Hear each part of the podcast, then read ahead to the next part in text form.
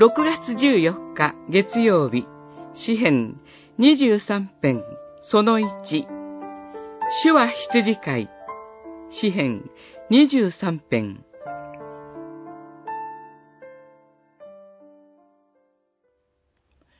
主は羊飼い、私には何も欠けることがない。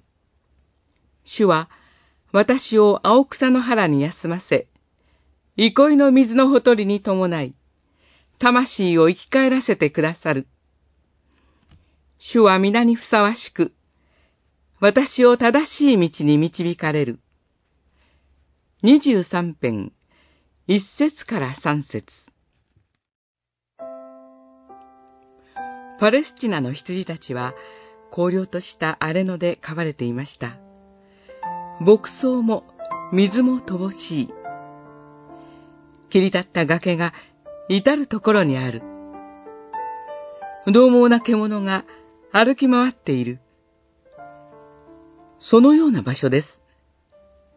実に厳しい環境です。羊は大変視力が弱く、遠くにあるものを見通すことができません。また、自分で自分の身を守ることができません。鋭い牙や爪を持っているわけではありません。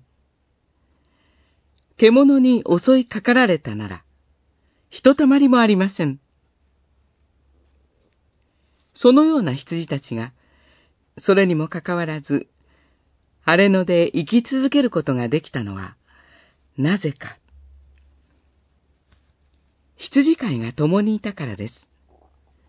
羊飼いは羊たちを愛し、彼らの名を呼んで、青草の原、憩いの水のほとりに伴い、身を挺して獣と戦って彼らの命を守ったのです。命に至る道とはどのような道であるのか。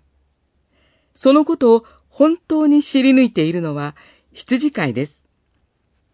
羊飼いは羊たちを正しい道に導くことにより、彼らの魂を生き返らせます。